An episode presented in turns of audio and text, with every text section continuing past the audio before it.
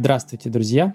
В эфире первый выпуск второго сезона подкаста «В поисках смысла». У микрофона Евгений Голуб и Павел Щелин. Здравствуйте. Весь этот сезон мы решили посвятить теме идентичности в самом разном смысле идентичности. И первый выпуск мы посвятим тому, почему именно эта тема. Что заставило нас вернуться к этому разговору, который мы начали первом сезоне, и почему 12 выпусков нашего второго сезона будут в той или иной степени связаны с темой идентичности. На сегодняшний день, когда мы говорим об идентичности, мы чаще всего вспоминаем о сексуальных предпочтениях, национальности, языке.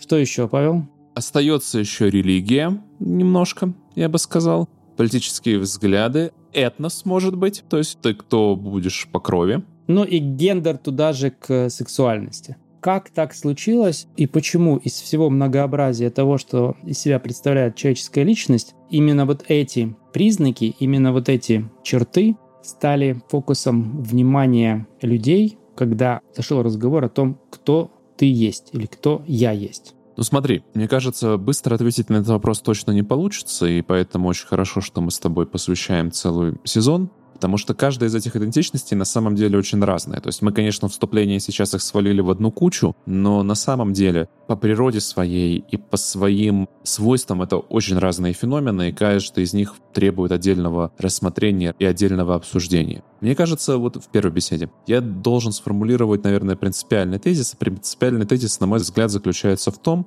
что на сегодняшний момент путаница и непонимание феномена идентичности идет по двум принципиальным линиям, по двум принципиальным вариантам, если тебе угодно. Первый вариант — это радикальный индивидуализм. Вариант радикального индивидуализма предполагает, что человек — это чистая доска, табула раса. Это наследие одной из версий либерализма, знаменитая лакианская. 17 век, Джон Лок придумал то, что человек рождается как чистая доска, и на ней, соответственно, можно что угодно написать, переписать. Каждый человек может выбрать себе любые идентичности просто как в магазине мы выбираем различные товары, то есть, можно сказать, это общество потребления идентичности в каком-то смысле. И, соответственно, все они равнозначны, равноценны, и вообще никаким образом мы не можем их оценивать и рассматривать. Это первое заблуждение. На мой взгляд, глубоко является ошибочным, он противостоит всему традиционному мировоззрению, всему мировоззрению от греков и римлян до Фомы Аквинского и любых традиционалистов XIX века, но тем не менее именно он есть, именно он формулирует. Но что более интересно, именно же этот взгляд, с одной стороны, настаивая на столь абсолютизации возможности индивидуального выбора, он предельно некритически относится к некоторым из других выборов идентичностей, по сути говоря, полностью лишает возможность критически их рассматривать. Мы говорим прежде всего об идентичности национальной, то есть национальная идентичность, гражданская идентичность, слитая воедино, хотя это очень не самая очевидная проблематика. Ну и правильно с этим связанное, конечно, вот все, что связано с расой. Есть идея расовой идентичности, это более западный феномен, типа белая вина, условно говоря, родился белым, страдай, кайся всю жизнь, потому что, потому, потому что все предки твои расисты. В общем, это две принципиальные ошибки, и каждая из них, на мой взгляд, должна быть разобрана, препарирована нами. Хорошо, то есть, с одной стороны, есть взгляд то, что человек — белая доска.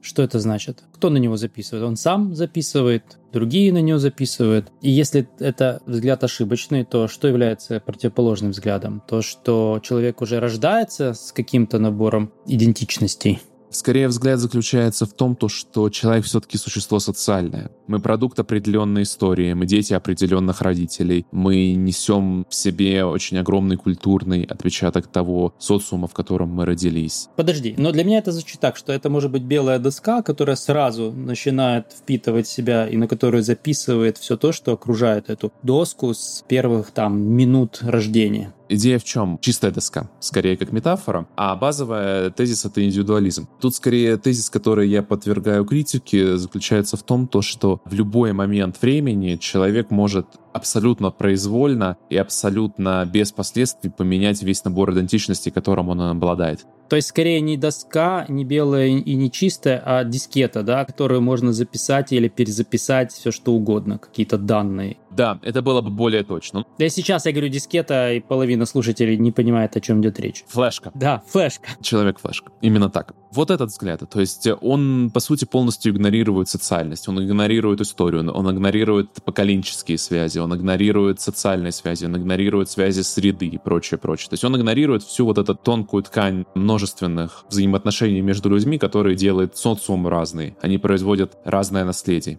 Вот это ошибочный взгляд, но он доминирующий. А ошибочный взгляд исключать это, игнорировать эту среду? Или делать вид, что она не оказывает влияния и, условно говоря, не записывает на эту флешку, как не было бы смешно это сравнение, некоторые данные, которые нестираемые и которые потом определяют характер всех остальных записей, может быть. Да, исходный код, если тебе угодно. За время нашего взросления в нас формируется так или иначе исходный код, который, разумеется, в каких-то вопросах видоизменим, но по очень многим параметрам действительно его изменить будет крайне сложно. Тогда ты меня спросишь, ну что ж тогда тебя не устраивает национальная идентичность? Вот тебе исходный код и так далее, нормально заложено. На что я отвечу? Проблема заключается в том, у коллективных идентичностей природа тоже разная. И вот это более сложное, требующее большей философской подготовки наблюдения, которое мы с тобой должны рассмотреть. Условно говоря, природа идентичности веры религиозной и природа идентичности современного гражданства, они во многом очень схожи, но и во многом же принципиально различны. Принципиальное различие в том, то, что одна является, если тебе угодно, оригиналом, а другая копия симулякра. Проблема в том, то, что в сегодняшнем мире в современной коллективной идентичности засовано очень много симулякров, то есть то, что существует принципиально только на виртуальном уровне. В то время как любая живая коллективная идентичность предполагает собой мощное основание в реальности, в физической реальности, в материальном мире, в взаимоотношениях между реальными людьми. И вот здесь наступает очень сложная на самом деле для восприятия парадоксальная ситуация. Я думаю, что, конечно, мы посвятим этому отдельный выпуск или два, Конечно, много вопросов. Если мы говорим, что есть некоторые концепты, взгляды, связи, которые базируются на чем-то фундаментально значимом, и есть нечто, которое на самом деле поверхностно и несерьезно, неосновательно, то мы должны разделять одно от другого. Для меня, вдумчивый слушатель, если поставить вопрос так, ну хорошо, ребенок, выросший в семье христиан, верующих, поцерковленных, и ребенок, выросший в семье убежденных коммунистов, атеистов, окруженный этим всем, будет ли его качество записи, условно говоря, исходного кода одного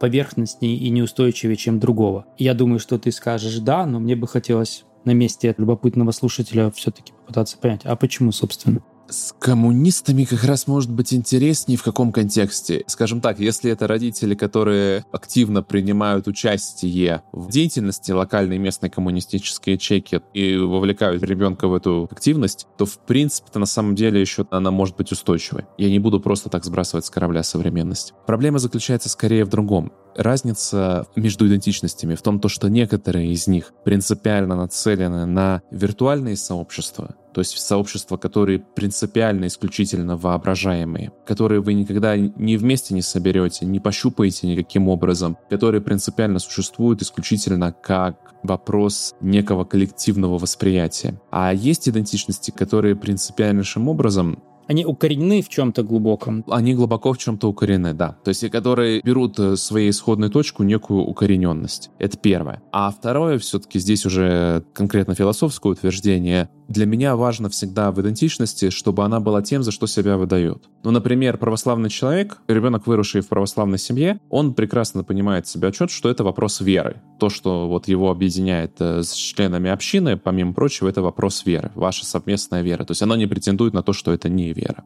Проблема любой идеологии, вообще любой, будь то либерализм, будь то социализм, будь то коммунизм, будь то национал-социализм и так далее и тому подобное, вообще любой, в том то, что оно претендует на роль религии, но оно не говорит о том, то, что она религия. То есть в самом своем основании они имеют вот этот обман. То есть они стремятся выполнить функцию религии, взять ее все достоинства, но не взять никакой из нее ответственности. По сути говоря, в самом своем основании они так или иначе обманывают людей в них участвующих. То есть мы с тобой возьмем на себя смелость утверждать, что есть идентичности, которые базируются на чем-то истинном, существующем в действительности, опирающемся на реальность, и есть идентичности, которые укоренены в воображении, в концептах, в конструктах Да, видимо так. Если нам возразят, что ну вот религия тоже укоренена в исключительно воображении и конструктах, опустим то, что философские аргументы сейчас против этого тезиса, есть практические. Религия хотя бы честно говорит о том, что она есть. Повторюсь, это есть принципиальная разница. Религия честно говорит о том, то, что она вера, то, что она про отношения человека и Бога, про трансцендентное. То есть она не претендует на иное. Она прямо об этом говорит. В то время как коммунизм об этом не говорит, хотя функционально он им является. В этом смысле, конечно, французский социолог Эмиль Дюргейм с научной точки зрения выделил функциональные свойства религии. Их там несколько. То есть как раз и социальная консолидация, и мировоззренческая консолидация, и там несколько функций есть. Но я здесь как раз бы с Дюргеймом спорил именно потому, что важна не только функция, на мой взгляд, в стратегическом плане, но и соответствие между словом и делом. Условно говоря, выполняете функции религии, называйтесь религией великий, честно. Иначе это создает функциональный разрыв, который вот мы с тобой будем описывать в различных выпусках, который будет проявлять себя очень по-разному. Очень интересно, и, конечно же, эта тема, повторюсь, для разговора отдельного и, может быть, не одного. Значит ли это, что мы сейчас оставим групповую тему идентичности? Ты выделил групповую идентичность как нечто, что формирует человека через воздействие окружающего мира, семья, социум, культурные артефакты и все остальное. Это мы говорим про групповую идентичность. И здесь мы можем ее разделить, опять-таки, на нечто, базирующееся на чем-то целостном, опирающемся само на себя, и на чем-то изначально ложном или опирающемся на конструкты, на симулякры. Хорошо, а если говорить об идентичности личной, об идентичности сейчас, которая захватывает умы окружающих, идентичности, связанной с сексуальным поведением, гендером, почему вдруг эта тема стала настолько важной. Многим не дает покоя. Является ли это следствием заговора, или это действительно какая-то естественная потребность в наше время личности себя как-то проявлять, ну и схватилась эта личность за то, каким способом тот или иной человек снимает сексуальное напряжение. Прямо скажу, это нужно записывать отдельно, потому что здесь как раз история длительная, в ней много компонентов. Есть компонент идеологический. В современном версии сексуальная теория, назовем это так, действительно является развитием идеи неомарксизма, то есть это прямое следствие, то есть это конкретный идеологический проект с конкретными идеологическими установками и мировоззрениями, которые нужно разбирать целостно, в двух словах не скажешь. Другими словами, это не что-то органическое, это нечто искусственно развиваемое. Это только первая половина истории. С одной стороны, это очень искусственно развиваемо, в том мере, какое это предлагается сделать доминирующей идеологией в обществе. При этом есть более интересная объективная проблема — это соответствие между сексуальными желаниями человека, его поведением в обществе и его потребностями. То есть это другой вопрос. Они связаны, тесно, но они разные чтобы просто для понимания пример такой разницы, условно говоря, в Древнем Риме, если ты посмотришь, сексуальные перверсии, как бы я это так помягче сформулировать, особенно вот во времена империй, если кто-то думает, что вот эти все феномены, начиная от э, гомосексуальности, заканчивая трансвеститами и прочими, это какой-то новый феномен современности, нет. Абсолютно известный со времен древности. Но, например, в том же Древнем Риме, несмотря на это, никому в голову не приходило утверждать, с одной стороны, онтологические равенства этих категорий, то есть бытийственные, то, что, условно говоря, по желанию человека его онтологический статус меняется. То, что я был одним, а стал другим. Вот такое не работает. И более того, в Древнем Риме и даже в самом рассвете Римской империи, когда уже уже любые развлечения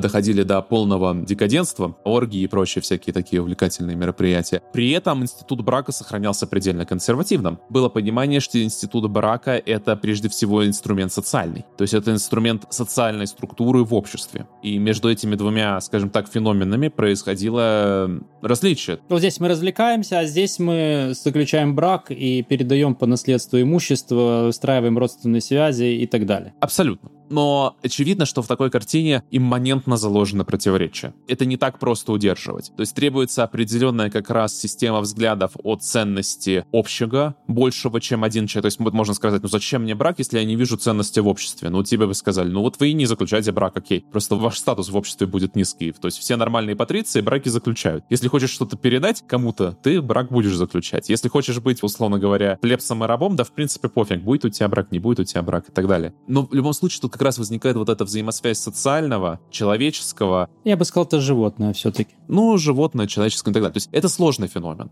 И вот эта вторая часть истории. Можно сказать, вот эта вторая часть истории — это некая объективная среда, которая присутствует в человеке постоянно. Вот эта взаимосвязь человеческих сексуальных потребностей, общества и социальных связей, и конфликт между ними, он имманентно присущ. Есть много, на самом деле, интересных социологических работ, посвященных этой теме. Хорошо, ты достаточно ясно показал, что тема идентичности очень сложна, очень запутана вокруг нас. Как попытаться в ней разобраться? Что для этого нужно? Для этого нужно следовать, на мой взгляд, совету германского философа Гильтенбранта, а именно начать анализ от самоочевидного, от неких первичных данностей, от неких первичных наблюдений за свойствами жизни, человека, общества, властных структур, и, оттолкнувшись от этих самых первичных наблюдений, попытаться заметить некоторые закономерности, некоторые свойства, в конечном итоге создав систему понятийного аппарата, которая позволит нам говорить о сути наблюдаемых феноменов, а не создавать систему подобной, вот знаешь, как в луковице несколько множества слоев, так вот не создавать систему множественных обманок и отвлечений прежде всего для своего собственного мышления, уводящее нас в сторону от основных вопросов. Потому что для меня важно здесь подчеркнуть, что с водой нельзя выкидывать младенца, и то, что мы, допустим, с тобой являемся критиками современного идентичностного подхода в том виде, в котором он присутствует в основном в средствах массовой информации, да и по-хорошему в научной литературе, не означает того факта, что мы с тобой отрицаем саму важность проблемы идентификации человека в мире. Это как раз очень традиционалистская позиция. Мы с тобой прекрасно знаем, что самым главным для человека вопросом является вопрос «зачем?», то есть ради чего он что-то делает. А ответ на вопрос «зачем?» всегда контекстен, он всегда имеет некую культурную составляющую, то есть он всегда зависит от того мировоззрения, от той картины мира, которую исповедует человек. Я не политический философ, я попробую выразиться э, по-другому. Для меня важен ответ на вопрос, кто я такой, где я нахожусь и зачем я здесь могу существовать, зачем я сюда пришел. Ну и, конечно, повторюсь, отвечать все это начинается с ответа на вопрос, кто я такой. Это, собственно, и есть, наверное, суть идентичности. И отвечая на этот вопрос, мне хотелось бы не блуждать во всех этих разбросанных сетях, симулякрах, ложных, фантомных понятий, созданных для того, чтобы уловить меня в чью-то сеть и направить меня туда, куда меня хотят направить. Поэтому лично для меня этот вопрос важен. Я мог убедиться в том, насколько опасно поддаться на манипуляции с идентичностью. Для меня ключевой пример — это именно национальная идентичность и ту энергию, которая рождает национальная идентичность в обществе, созданная, взросшенная, целенаправленно. Поэтому для меня этот вопрос лично очень важен.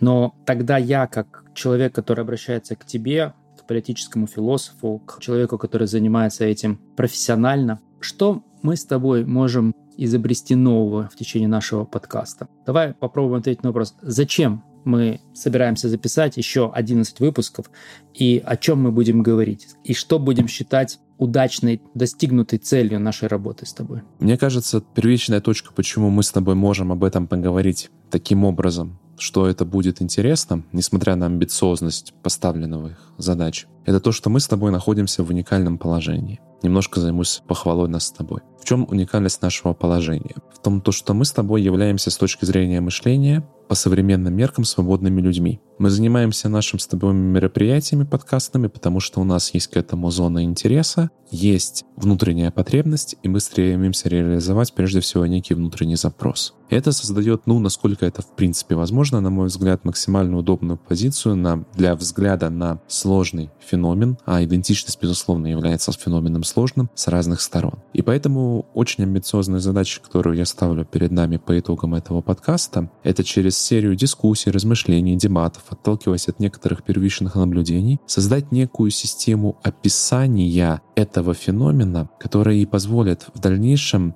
нам обсуждать его сущностные аспекты. Может быть, даже по итогам серии выпусков удастся что-нибудь сформулировать настолько четко, что это можно будет представить в некотором текстовом изложении. Так что вот такую бы амбициозную задачу я перед нами поставил.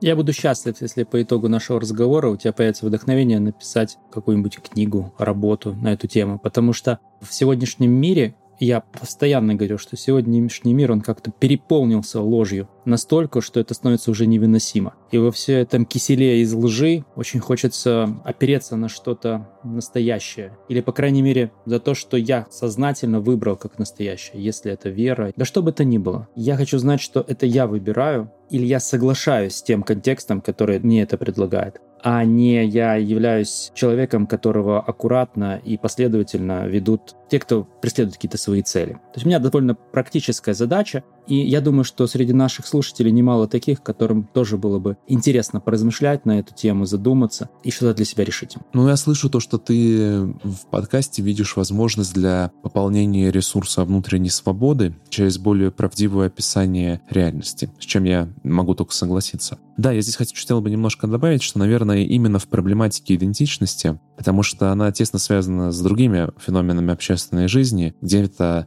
верно связано, где-то намеренно слито, где-то вообще перестала быть различимой. Чувствуется вот эта острота ключевой проблемы современности, на мой взгляд, а именно разрыва между словами и смыслами. То есть используемые слова не обозначают ничего. Или они обозначают что-то, что присутствует исключительно в области виртуальности. То есть отсутствует вот эта взаимосвязь между словом и делом, между знаком и содержанием. Условно говоря, можно вот так еще переформулировать, что по мере развития нашего подкаста было бы очень здорово, было бы очень хорошо, если бы мы смогли наполнить понятие идентичности и самой по себе идентичности разных содержанием, показав их природу, показав их отличия, показав их взаимосвязи, где они нет, показав их предельности, где они есть, где они нет, показав в том числе, наверное, немножко поговорим о том, почему так оказалось запутано сегодня, как оно запутано, ну и, соответственно, предложив на выходе некую, повторюсь, альтернативу, то есть альтернативный способ смотрения на происходящие события, который, возможно, для людей обладает больше объяснительной функцией, а через это обретается понимание, а через понимание приобретается свобода в том числе.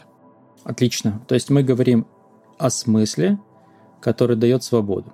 Ну да, в конечном итоге, конечно, да. Хорошо. И в заключение этого выпуска давай а, пунктируем, обозначим содержание наших будущих подкастов. Как ты видишь, о чем ты хотел бы поговорить? Ну смотри, по крайней мере, я могу точно сказать о том, чем я вижу наши ближайшие четыре выпуска. А это, в принципе, уже неплохо. В следующий раз мы с тобой будем говорить как раз о моих, признаюсь, прямо наблюдениях о тех первичных данностях, которые я считаю самыми важными при любом разговоре об идентичности. То есть мы будем говорить о природе идентичности как таковой. Почему невозможен человек без идентичности? То есть, по сути, вот он первый выпуск для обозначения проблемы.